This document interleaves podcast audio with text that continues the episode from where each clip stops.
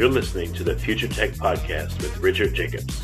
Future technologies such as artificial intelligence, stem cells, 3D printing, gene editing, Bitcoin, blockchain, the microbiome, quantum computing, virtual reality, and exploring space are much closer than you might think.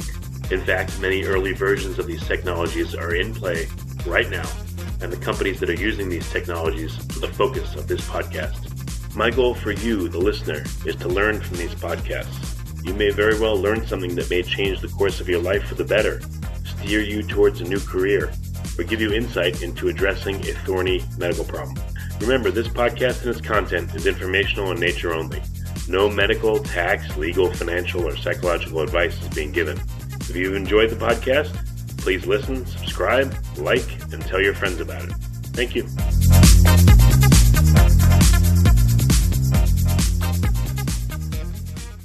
This is Richard Jacobs with the Future Tech and Future Tech Health podcast. Um, my guest is Philippe Menasché, MD. Uh, we're going to be talking about stem cell derived extracellular vesicles for the treatment of heart failure. So, uh, Philippe, thanks for coming. How are you doing? Very well, thank you. Yeah, so you're you're studying how to uh, help people in heart failure using stem cells. Correct. Yes. Okay, so uh, can you give a few details on uh, what kind of mechanisms are you trying to do this and uh, how it's working? Well, uh, I, think that uh, nobody really knows how the cells are working.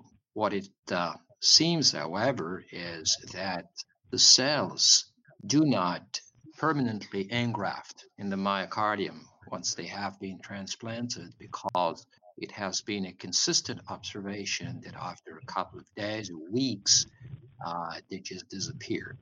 And nevertheless, at the same time point, that is, at a time where cells have gone, you still may have a functional benefit. And this uh, temporal discrepancy has uh, given rise to the so called paracrine hypothesis, whereby it is assumed that uh, during their stay, their transient stay in the heart, cells release a wide uh, blend of biomolecules which uh, can uh, harness endogenous repair pathways. And so uh, currently many groups, including ours, are focusing on this uh, paracrine mechanism and on the use of uh, the molecules secreted by the cells since uh, it really seems that they can recapitulate the protective effects of the mother cells. So that's basically Well, the can we? Uh, yeah. Quick, quick. Can we? Can you can you restate that a little bit more simply? So you're when someone has heart failure, are you injecting stem cells or are you recruiting endogenous stem cells to repair the heart? And uh, you said they don't last long before they what they they leave the heart, or I mean, can you can you recap what you said? You know, uh, in a little bit simpler way. Yes, well, w- once you, you transplant cells in the heart, they disappear, they just die. And nevertheless, you Hmm. get some improvement. So the hypothesis is that the repair comes from the heart itself, stimulated by molecules secreted by the transplanted cells uh, as long as they're Huh. present. So are you looking for ways to uh, force the cells to stay there longer or to keep them alive longer? Like, do, do they die in the heart or are they carried away out of the heart? The No, they that you don't. implant. They, they die in the heart. And what you mention is one approach that some groups are pursuing to try to keep them alive for a longer period of time. I think it's a very challenging objective for a variety of reasons, which probably we don't have time to detail. So we better try to uh, recapitulate their protective effects by using the factors that they secrete and which uh, probably underpin their effects. And this is what I call the secretome. That is the uh, the bulk of, uh, of factors released by the cells. But the, what what you mentioned that is trying to keep them alive is another approach, and I think nobody has the truth. So you just have to explore a different paths and see uh, what will happen. So have you been able to isolate what is being secreted by the stem cells that is affecting the heart in a positive way? I mean, are they? Do you even know the mechanism? Are they using exosomes? You know, like fluid-filled vesicles that have various things in them to to stimulate the heart. Do you know what's you know how it's working? Yeah, well, we we know well it's a collective we. I mean, people working in the field know that extracellular vesicles, which are nanoparticles secreted by the cells, play an important role in intracellular communication. However, um, there are other factors than the extracellular vesicles. Are soluble um, cytokines and growth factors and so on. And probably the whole mixture is important. It's difficult to um, to say this is the factor or this is the factor, that factor, which is uh, uh, the most effective. Uh, there is mounting evidence that actually you need all the factors, you need all the soup to be there uh, to be functionally effective. But obviously, you uh, you can characterize the soup and uh, know fairly precisely now with modern tools what is inside.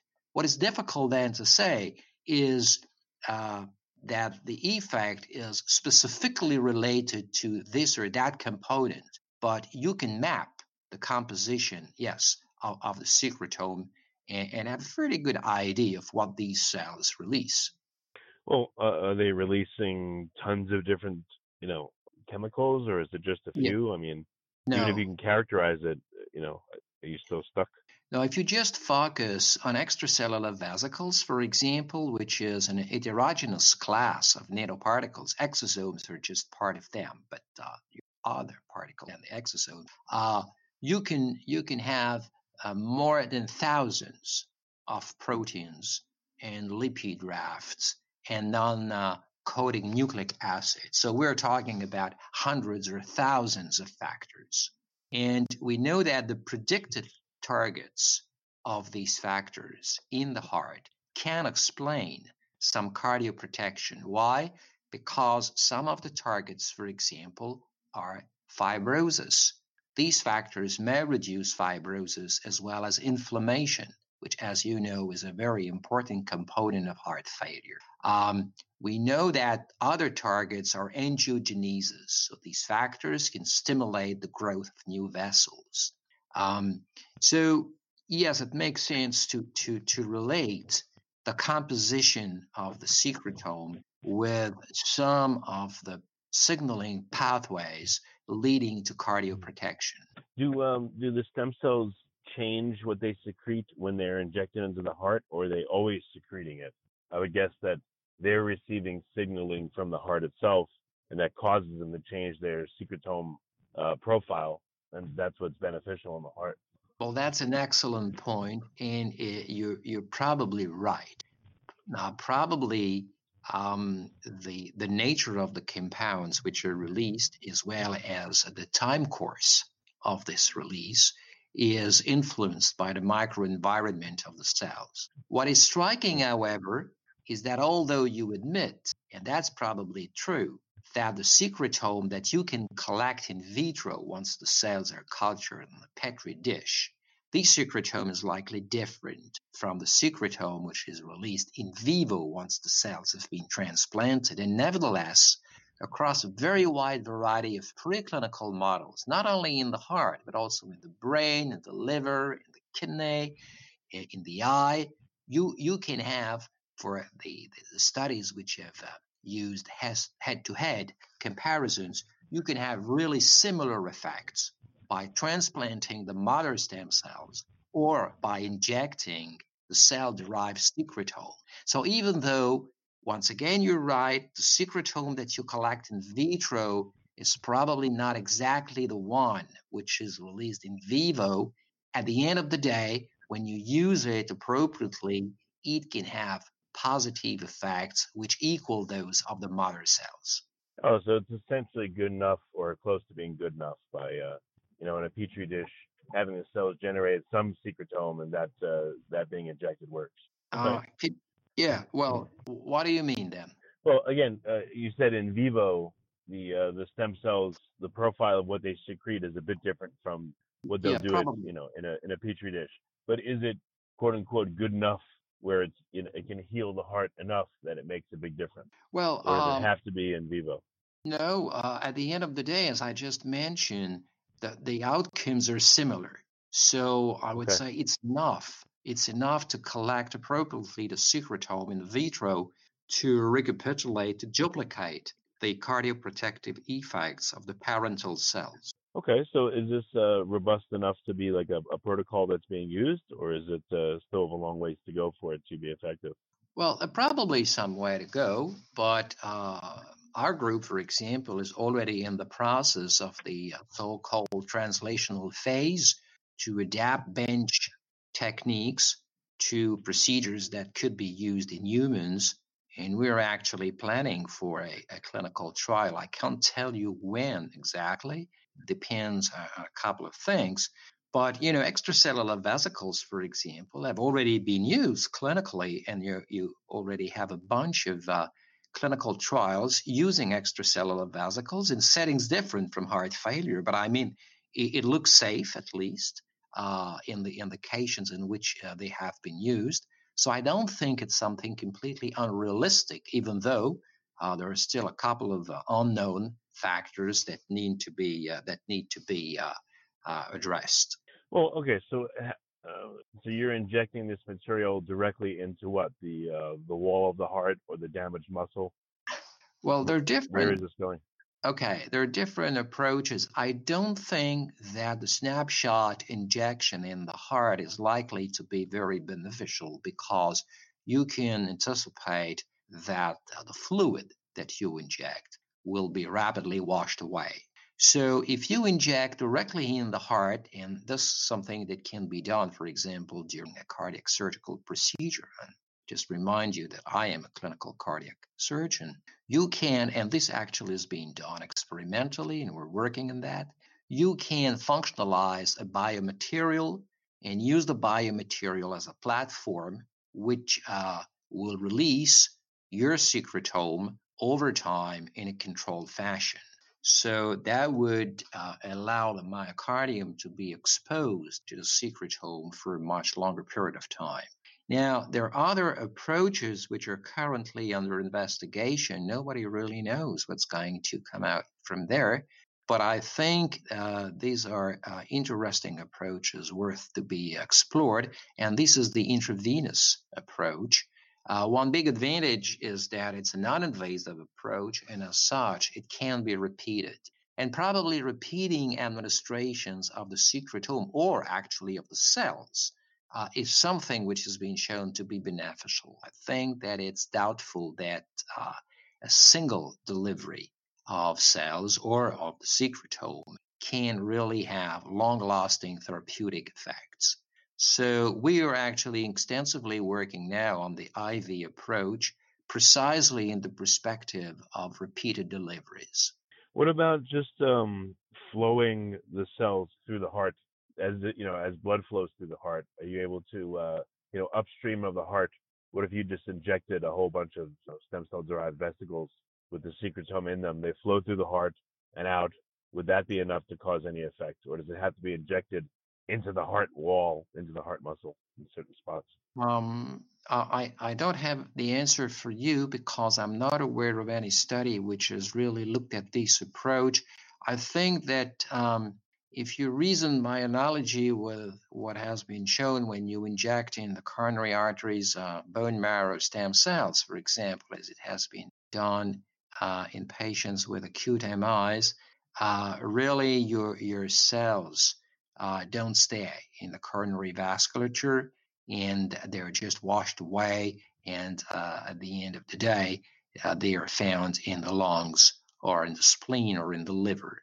So uh, I'm not sure that um, this would be the most effective ways uh, way of uh, of having your cells or your secretome reaching the heart. Now there is another approach which is currently being considered and which consists of engineering the extracellular vesicles with ligands which target receptors expressed on the heart just to accelerate their homing to the areas of injury when you inject them intravenously. And this is something uh, I think very interesting. Well, what makes the uh, the cells die? How long does it take, and uh, you know what um, actually is the cause of death? Are they denied nutrition? Are they being signaled to you know undergo apoptosis? I mean, what's the mechanism? Yes, there are different factors. Uh, number one, uh, they incur a real physical stress at the time of the injection. Just look at the uh, the size uh, of a syringe and the size of the needle, and you can easily understand that they uh, undergo a terrible shear stress, which is damaging for them. Number two, as you just mentioned, by definition, you put them in areas which are pretty vascularized. And so uh, they will obviously miss some oxygen and nutrients to keep them alive. Number three, uh, the injection by itself creates a local inflammation, which can also be damaging for the transplanted cells. Number four, if you're using allogenic cells, you can trigger an immune response, which will further contribute to cell death. And last but not least, when you inject cells in suspension, they lose the uh, survival signals associated with their anchorage to an extracellular matrix. And the fact that they are just floating uh, free without attachment to a matrix is something which also contributes uh, to their death. So, as you see, there are multiple causes of cell death, and that's why trying to tackle each of them for keeping them alive for a long period of time is really a challenging task. So, I'm sure some groups are trying to, uh, I guess, you know, maybe do a small implant of a patch that represents an extracellular matrix that the stem cells can sit in, and then they avoid the shear of being injected, and maybe perhaps that they would live longer that way. They would, and this has been extensively tested in, in the embryonic stem cell trial, clinical trial that we completed now two years ago. The study was completed two years ago.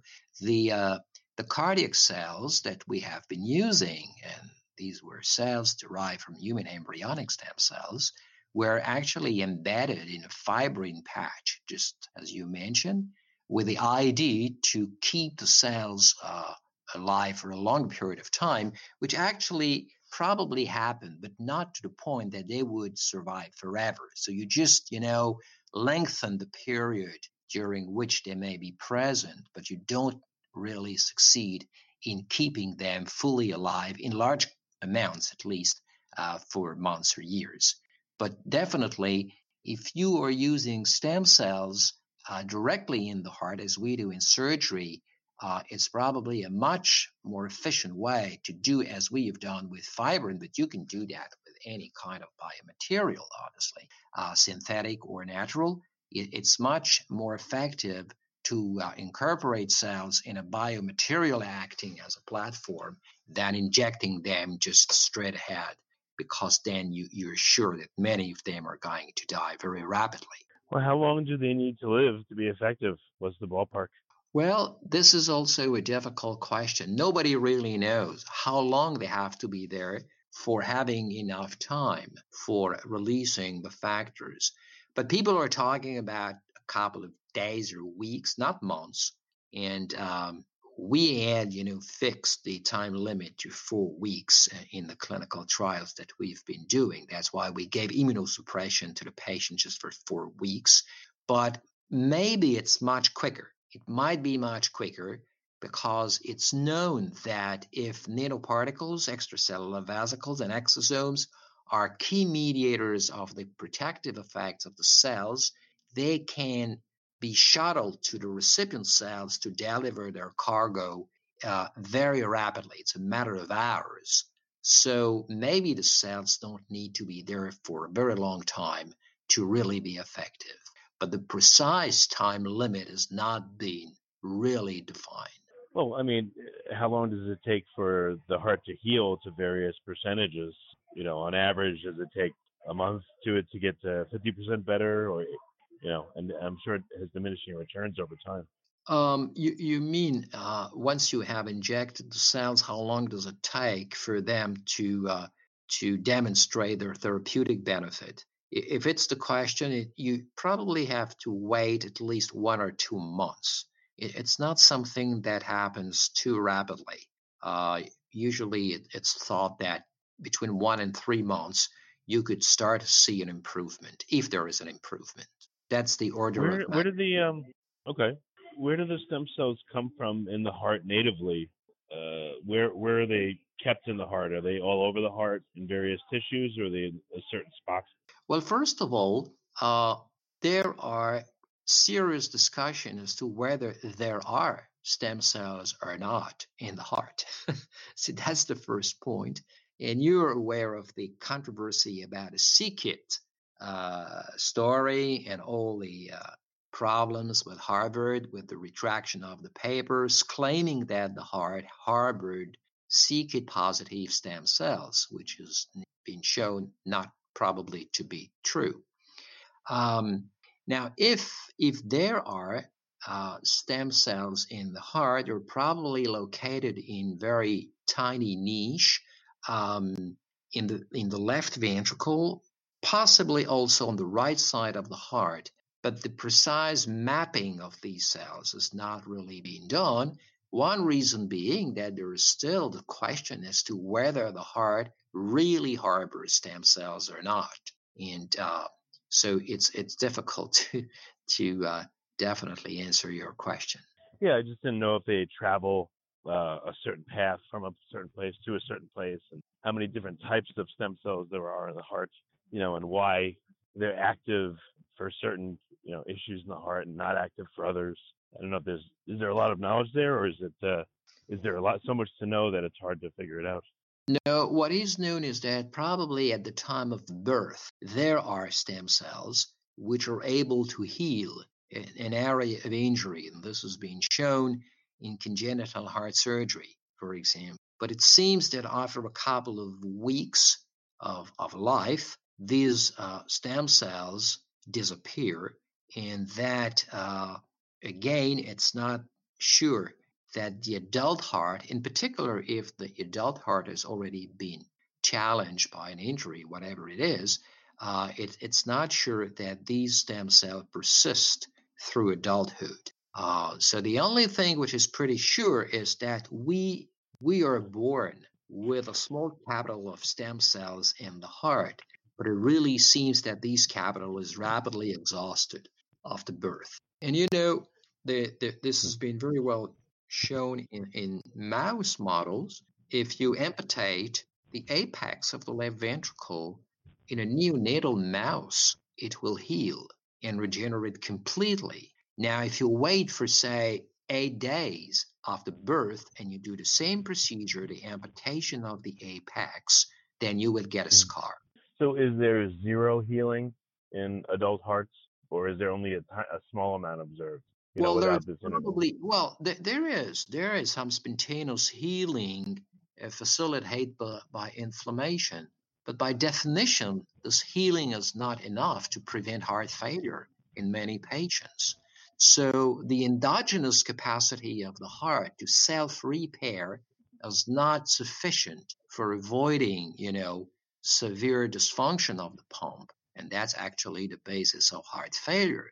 And this is also the main rationale for providing stem cells or the secretome of stem cells to try to boost these endogenous pathways to awake them, so to speak, if if it is possible. At least this is the hmm. underlying hypothesis. Well, the reason I ask is maybe there is a little bit of healing going on, but competitively the scarification wins out. So maybe there's a way to dampen the scarification to allow the uh, you know the small amount of endogenous healing to occur. Maybe that's a, another path. That's why I asked if there's any healing at all. Well, you're right, and this is one of the postulated mechanisms of uh, either art uh, stem cells or their uh, byproducts. That is to um, to mitigate uh, the development of fibrosis, uh, and so to um, to allow the heart to be more flexible, less stiff, and to pump better. Um, so yes, th- this is one of the targets. So what's uh, what's the end goal with your research? What would it look like if it was you know highly successful? What what elements would it need to have about it?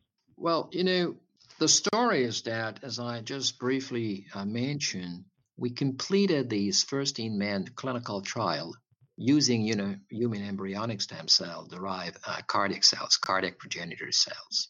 And we found, as others, experimentally at least, uh, at the time I was doing the study clinically, what we found in the lab that these protective effects of our cardiac cells uh, were really duplicated, could be duplicated by administering the uh, secretome of the cells.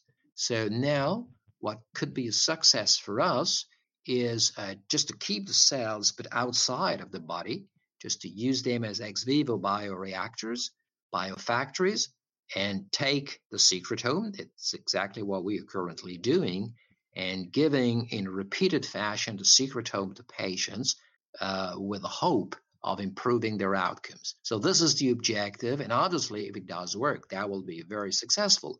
But whether it will work or not, this is I don't know. This is ongoing research. Well, so how long are you able to keep the cells alive? And you said another approach was to do repeated injections, where they last just long enough, you know, continuously enough to keep oh, well, the healing going. It, no, in, what I mean is that repeated injections in our protocol, future protocol now, is repeated injections of the secretome. So it's not an issue to keep the cells alive in culture and having mm. large numbers of them secreting large volumes of secretome, which can then be cryopreserved and used as an off-the-shelf product. This is very much more convenient uh, in terms of practicality. So where are you at with the trial? Have you tried this in uh, in humans yet? Or are you not at that point? Is it just being done in mice? No, uh, uh I, I told you we are in the translational phase. That is, we have designed the methods in the lab. We, we know exactly what we want, and we are now transferring the procedures from uh, a lab bench, you know, setting to GMP facilities uh, certified for human use. So uh, we are really now adapting the procedures, and we still have a lot of quality controls to to ensure that the, product is reproducible and, and so on. So, but we we are really in this phase which precedes, uh, hopefully, uh, a phase one safety and feasibility trial. Hopefully, not in not too long time, but uh, I will be very cautious regarding calendars.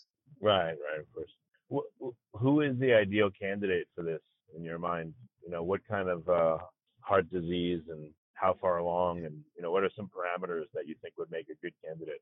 Well, I, I think heart failure is obviously our target indication, and probably not exclusively ischemic heart failure, which has been the subject of most clinical trials so far, but also non-ischemic cardiomyopathies, which, as you know, are very frequent now, and for which therapeutic options are actually more limited than for ischemic conditions. So this is the kind of patients that we are targeting. So ischemic meaning you have a heart attack, part of the heart tissue dies and scars over, and this happens X number of times and reduces the heart function to the point where now it's failing. That's ischemic, right? Correct. And then right. cardiomyopathy, just what's the, how does that happen? Just briefly well, you know, if you have massive destruction of a, a large area of the heart, obviously you you lose um, million, not to say billion, of uh, cardiomyocytes, contracting cells, and you get a deterioration of the pump function, and the heart dilates, and then you get into heart failure. So this is really the condition which we are uh, dealing with, and for which we are uh, proposing this new therapy. Okay. Well, yeah, very good. Um, any any nuances about this process that we haven't discussed that are surprising to you, or you know, feel like uh, it's going to be a critical part of the process, or it's it's just a very uh, I don't know, it's just a surprising thing to you that you discovered. Uh, could could you just explain what you were? Um... Any, anything that you've uh, you know in your research, what what surprised you most? Is it that you know the number of different uh, chemicals and things in the secretome itself? Is it? Uh, I mean, what what surprises you most about what you do? Well, the, the surprise actually, uh, because this was rather unexpected, although some people had uh, raised this paracrine hypothesis long ago. But the surprise was really that uh, it seemed that the effect of the cells could be reproduced in a simpler way by injecting, say, the cellular juice. So th- this is really this has been a, a surprise for us. Now n- it doesn't mean that using the secretome is uh, much much simpler than using the cells. Let's say that the challenges, the technical challenges, are different uh, and might be at the end of the day easier to tackle, but it's not really something uh, trivial as well. But um, the once again the surprising thing is that just by injecting a bunch of uh, uh, factors, you can possibly reproduce uh, what has been done with the stem cells themselves. Okay. Well, very good. Well, what's the best way for people to find out more about uh, the work and to keep tabs on, you know, when the phase one trials will begin and get in touch? Well, re- regarding the phase one, uh, there is nothing published so far. We've published a couple mm. of uh, papers about extracellular vesicles. We have another one uh, which is going to be submitted uh, within the next days or so, showing that the secretome, for example, doesn't seem to be immunogenic, which is important because uh, mm. it should not be rejected.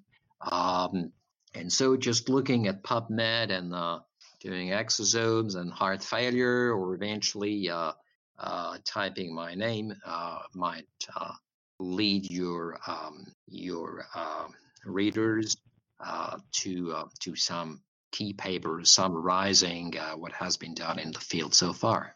I've also written a couple of general reviews, uh, which eventually could be useful for those interested. That's great. Well, Philippe, thank you for coming on the podcast. I really appreciate it. Well, thank you very much for the invitation.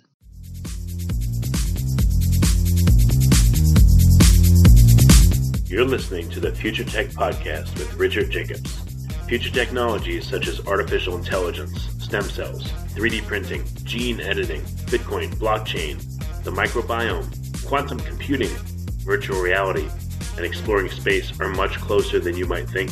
In fact, many early versions of these technologies are in play right now, and the companies that are using these technologies are the focus of this podcast. My goal for you, the listener, is to learn from these podcasts you may very well learn something that may change the course of your life for the better, steer you towards a new career, or give you insight into addressing a thorny medical problem. Remember, this podcast and its content is informational in nature only. No medical, tax, legal, financial, or psychological advice is being given. If you've enjoyed the podcast, please listen, subscribe, like, and tell your friends about it. Thank you.